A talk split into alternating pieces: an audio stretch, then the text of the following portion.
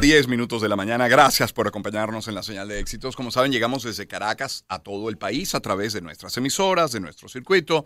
Eh, transmitimos a través del canal novecientos noventa de Simple T V y también a través de mundo u r punto com y de nuestras aplicaciones en video. Es hoy día jueves, tenemos por una parte la sección de salud, por otra tenemos nuestra mesa deportiva. Hoy vamos a hablar de Fórmula uno, que ya comenzó, comenzó el campeonato, pero lo mencionamos hace un instante, me parece que lo mencionó Andrés Rojas, no sé si hasta Luis Peche mencionó el tema del delivery. Y ya es titular a esta hora en Mundo U R que el gobierno desestimó la medida para regular servicios de delivery. Dice la nota, el ministro de Comunicación e Información, Freddy Ñáñez, emitió un comunicado este jueves en el que aseguró que el Ejecutivo decidió dejar sin efecto la medida regulatoria sobre el servicio de delivery en el país.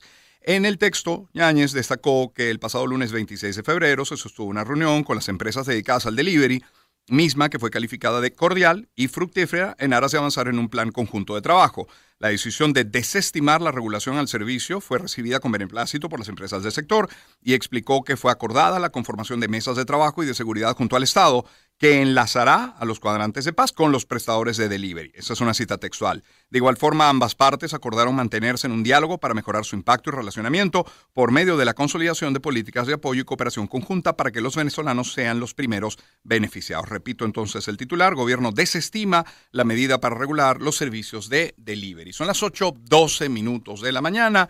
Les decía que tenemos nuestra sección de salud el día de hoy. Cuando se habla de los riesgos del exceso de azúcar en la dieta, en nuestra alimentación, se menciona con frecuencia